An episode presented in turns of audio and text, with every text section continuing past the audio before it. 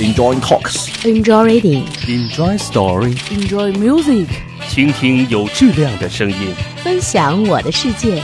我是梁毅我，是新兰我，是大鱼，我是林夕，欢迎来到 Enjoy Radio。新卓艺工作室诚挚出品。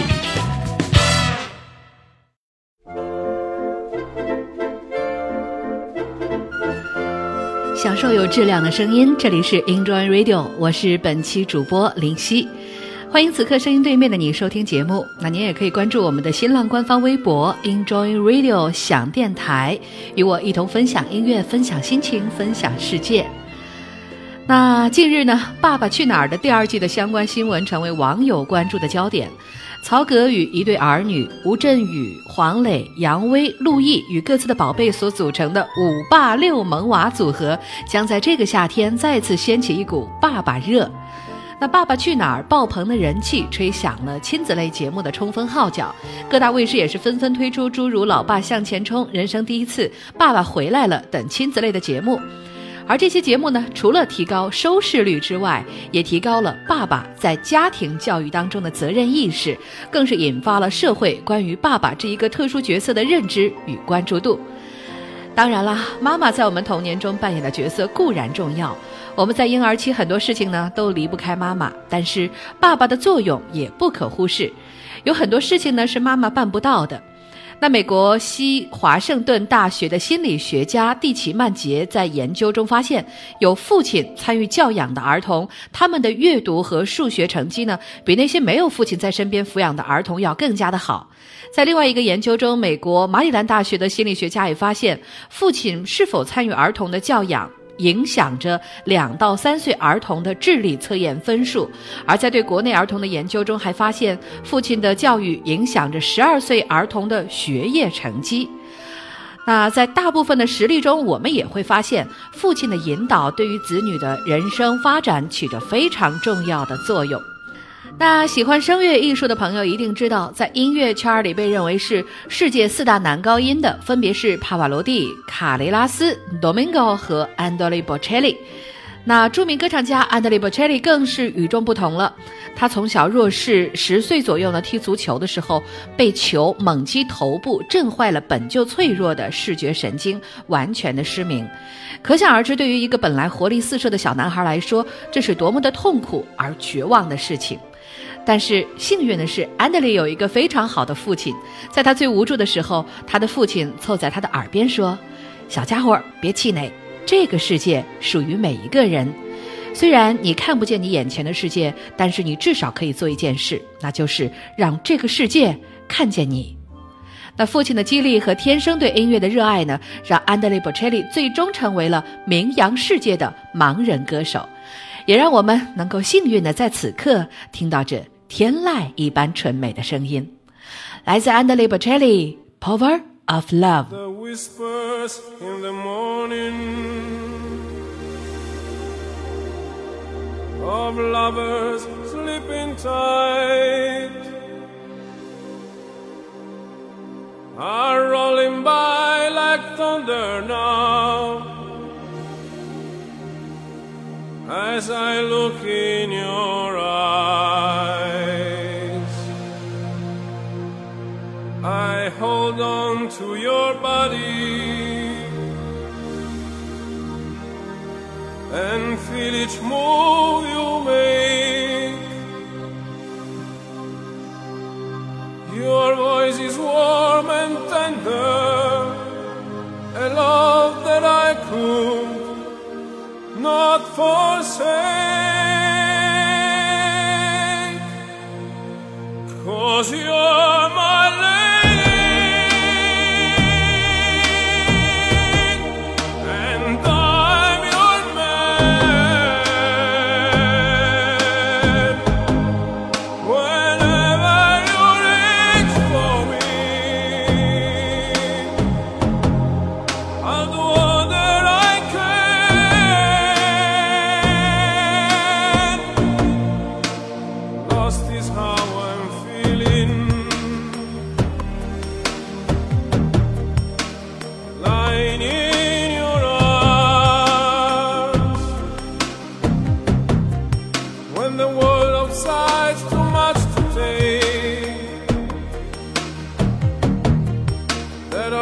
when I'm with you. Even though there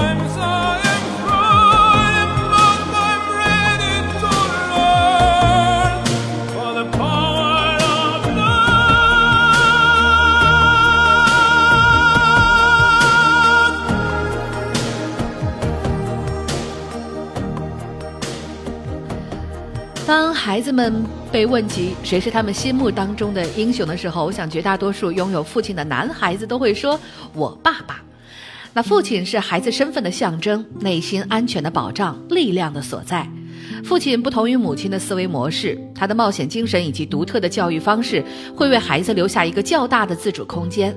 在孩子遇到困难时，就要发挥自己的智慧能力，因而呢，他的意志品质和解决问题的能力得到充分的锻炼，这对孩子的智力开发非常的有利。父亲角色还帮助孩子控制自己的情感，学习接受社会准则、约束还有限制。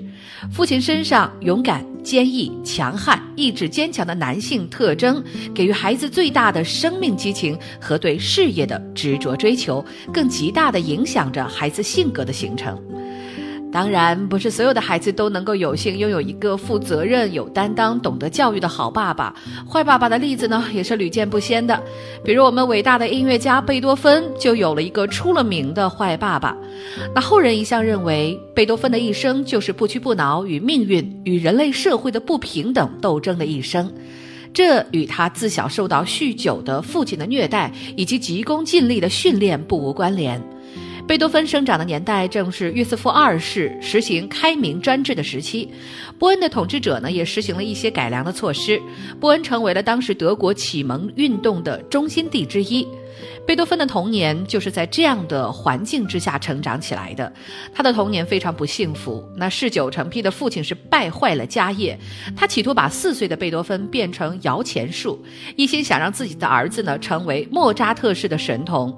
因此，他不只是强迫孩子练琴，而且常常夜半三更酗酒回家之后，把孩子从熟睡当中拖起来拉琴。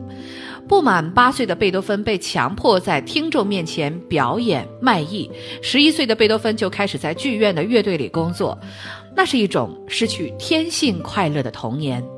所有这些都使他的性格更加的怪异。贝多芬身高一米六二，标准的五短身材，举止笨拙又表情苦闷。他的头发经常被风吹起来，像火焰一般，好听点像狮子，难听点说近乎恶魔。那音乐家车尔尼曾经说：“这人可不像欧洲第一大音乐家，怎么看都像那位荒岛上的鲁滨逊。”也许由于童年家庭暴力的阴影，那贝多芬一生没有建立家庭，他的人际关系也非常糟糕，尤其是经常搬家，甚至同时为四个公寓付房租。因为他在创作高潮的时候呢，如痴如狂，常常把弹得发热的手指放进身边的水盆儿，碰翻了不说，还直接浇到自己的头上，弄得楼下是经常发水。他比一般的天才呢更加的傲笑公侯。那罗曼·罗兰的《贝多芬传》当中记载了他写给公爵的那封著名的信，预言了公爵有的是，贝多芬只有一个。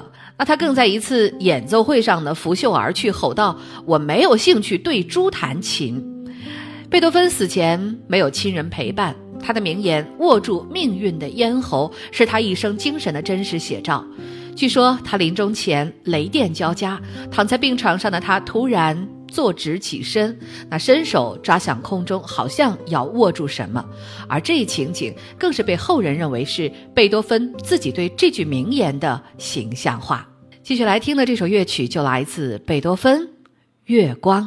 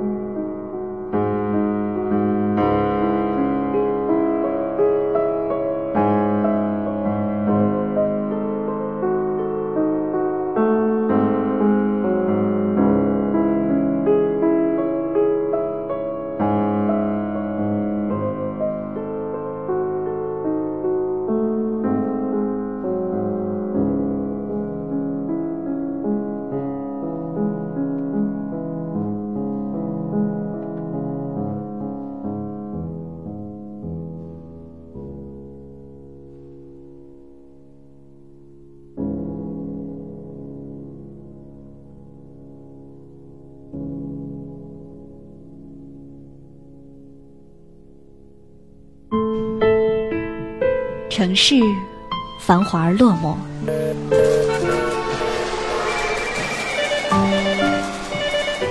心灵忙碌而孤独。我们需要一个声音，关照飞逝的光阴岁月，安抚寂寞的风华流年，倾听每一个精彩的瞬间，与你分享我的世界。欢迎收听 Enjoy Radio。Enjoy Radio，Enjoy Radio，Enjoy Radio，Enjoy Radio。这里是喜马拉雅网络专属广播 Enjoy Radio 响电台，欢迎下载喜马拉雅手机 APP 或登录喜马拉雅网在线收听。您还可以关注新浪官方微博和喜马拉雅加微账号 Enjoy Radio 响电台，随时随地分享好声音。好节目正在继续。享受有质量的声音，这里是 Enjoy Radio 响电台，我是本期主播林夕。今天节目当中呢，我们的话题叫做“好爸爸、坏爸爸”。那关于爸爸好坏的定义呢，从来没有一个绝对的准则，但是不同父亲的教育方式确实极大影响了孩子未来的性格、人生观、价值观，甚至是幸福指数。父亲角色不仅仅是一个人，也不是一个符号，而是一种象征，象征力量、规则、权威。父亲角色还是一种言传身教，他会成为孩子效仿的模板、超越的目标以及成长的动力。那在众多的知名音乐家中，郎朗这个被武警父亲的大皮鞋抽出来的神童，这个快速走红的明星钢琴家，似乎是童年缺失的典型案例。尽管他那以经纪人姿态高调亮相的父母，曾经成为几百万中国琴童父母的楷模。那以前曾经看到过报道说，因为郎朗琴没有弹好，父亲逼他跳楼。百度百科里我查到的资料是这样介绍这段恐怖经历的：九岁来北京考中央音乐学院的郎朗，意外地遭到了钢琴老师的当头棒喝。一系列的挫折和求学条件的窘迫，曾经让郎朗的爸爸精神陷入一种濒于崩溃的地步。他呢对郎朗说：“给你三个选择，第一是回沈阳，第二是跳楼，第三是吃药自杀。”并且呢，在那段日子里，朗朗父亲坚持着棍棒出天才，可想而知，那个时候的朗朗面对着的是多么冷酷的世界。尽管那个1982年出生的辽宁省沈阳市的满族男孩朗朗后来被捧红，但是他所受到的教育是充满暴力的。成名之后，朗朗每年的演出达到一百五十场之多，代言的品牌也是越来越出人意料。二零零四年是劳力士和奥迪，二零零五年是松下，二零零六年是飞利浦电器、雅培奶粉、招商银行。此外，施坦威钢琴还推出了朗朗钢琴。那从手表到汽车，从奶粉到信用卡，从电器到钢琴，朗朗代言的产品中，奢侈品和快速消费品无一不包。朗朗在采访中呢，曾经说：“我们今天已经进入了商业时代，所以我们要为这个商业时代做出贡献。”这段话倒让人感觉头际高高竖起的郎朗是一个成功的年轻商人，而不是一个古典音乐家。目前看来，郎朗似乎除了改变广告界，也改变了他和父亲的关系。我小时候他是老板，现在我是老板。在外滩五号的高级会所，当着母亲的面，郎朗。这样狂傲地说着：“也许只有沉浸在音乐世界的时候，朗朗才能找回内心深处那仅存的温存与纯真吧。”来听朗朗演奏的这一首李斯特《爱之梦》第三首。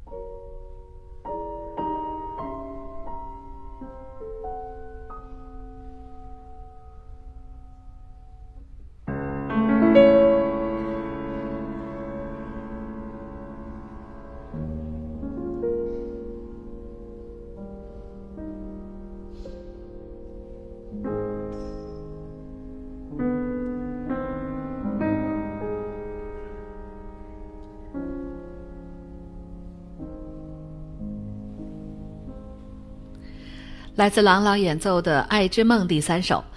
那父亲呢？对于孩子的影响是潜移默化、润物细无声的。地域不同、环境不同的各个家庭，对于孩子的教育呢也不同。同样是知名的音乐家，我们再来看一看世界顶级大提琴演奏家马友友的家庭教育和成长过程。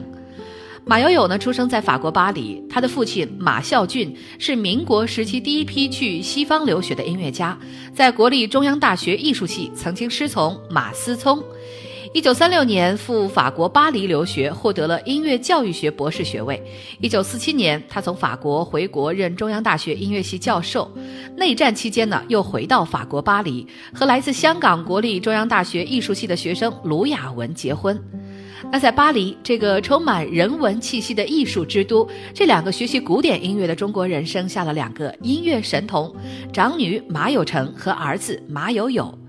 为了孩子的安全和发展呢，父母呢是选择留在自由的西方世界，没有回到内战当中的中国，也因此避免了红色中共统治下马思聪所遭遇的那种不幸。那在父母的熏陶下，马友友四岁开始学习大提琴，七岁随着父母移民到美国纽约，很早就成名。而马友友在国内成名呢，则是仰仗于电影《卧虎藏龙》中与谭盾的音乐合作。那相信大家对于他在电影中的精彩音乐诠释也是记忆深刻的。记者曾经问马友友说：“在电影《卧虎藏龙》的音乐里，您的演奏表现了中国人含蓄深沉的感情，打动了很多的观众。对于一直生活在西方世界的您，是怎样进入中国人内心的感情世界的？”马友友回答说：“这跟我的家庭背景有关。我的父亲是一个很会讲故事的人，我从小呢就是听他讲故事长大的，《三国志》、诸葛亮、曹操多的数不完。”中国古典文化和价值观从小就根植在我的心里，儒家的仁义礼智信忠孝，道家的思想，佛家的理念。所以，虽然我从没有生活在中国人的社会里，但是中国传统的文化和价值是我生命的一部分。马友友出生在法国巴黎，却没有因为生活在海外而与中华民族传统脱节。虽然在音乐上的成就已经无人能及，但这并不意味着脾气和傲气允许存在。被中国古老传统文化锻造的马友友，谦虚而善良，而这正是得益于他父亲的言传身教。最后一段音乐了，与您一同分享。马友友在《卧虎藏龙》原声音乐当中的精彩演绎，二胡、鼓、弦乐、中西方乐器与旋律，在这首乐曲当中有着非常完美的融合。享受有质量的声音，这里是 Enjoy Radio 响电台，我是主播林夕，我们下期再会。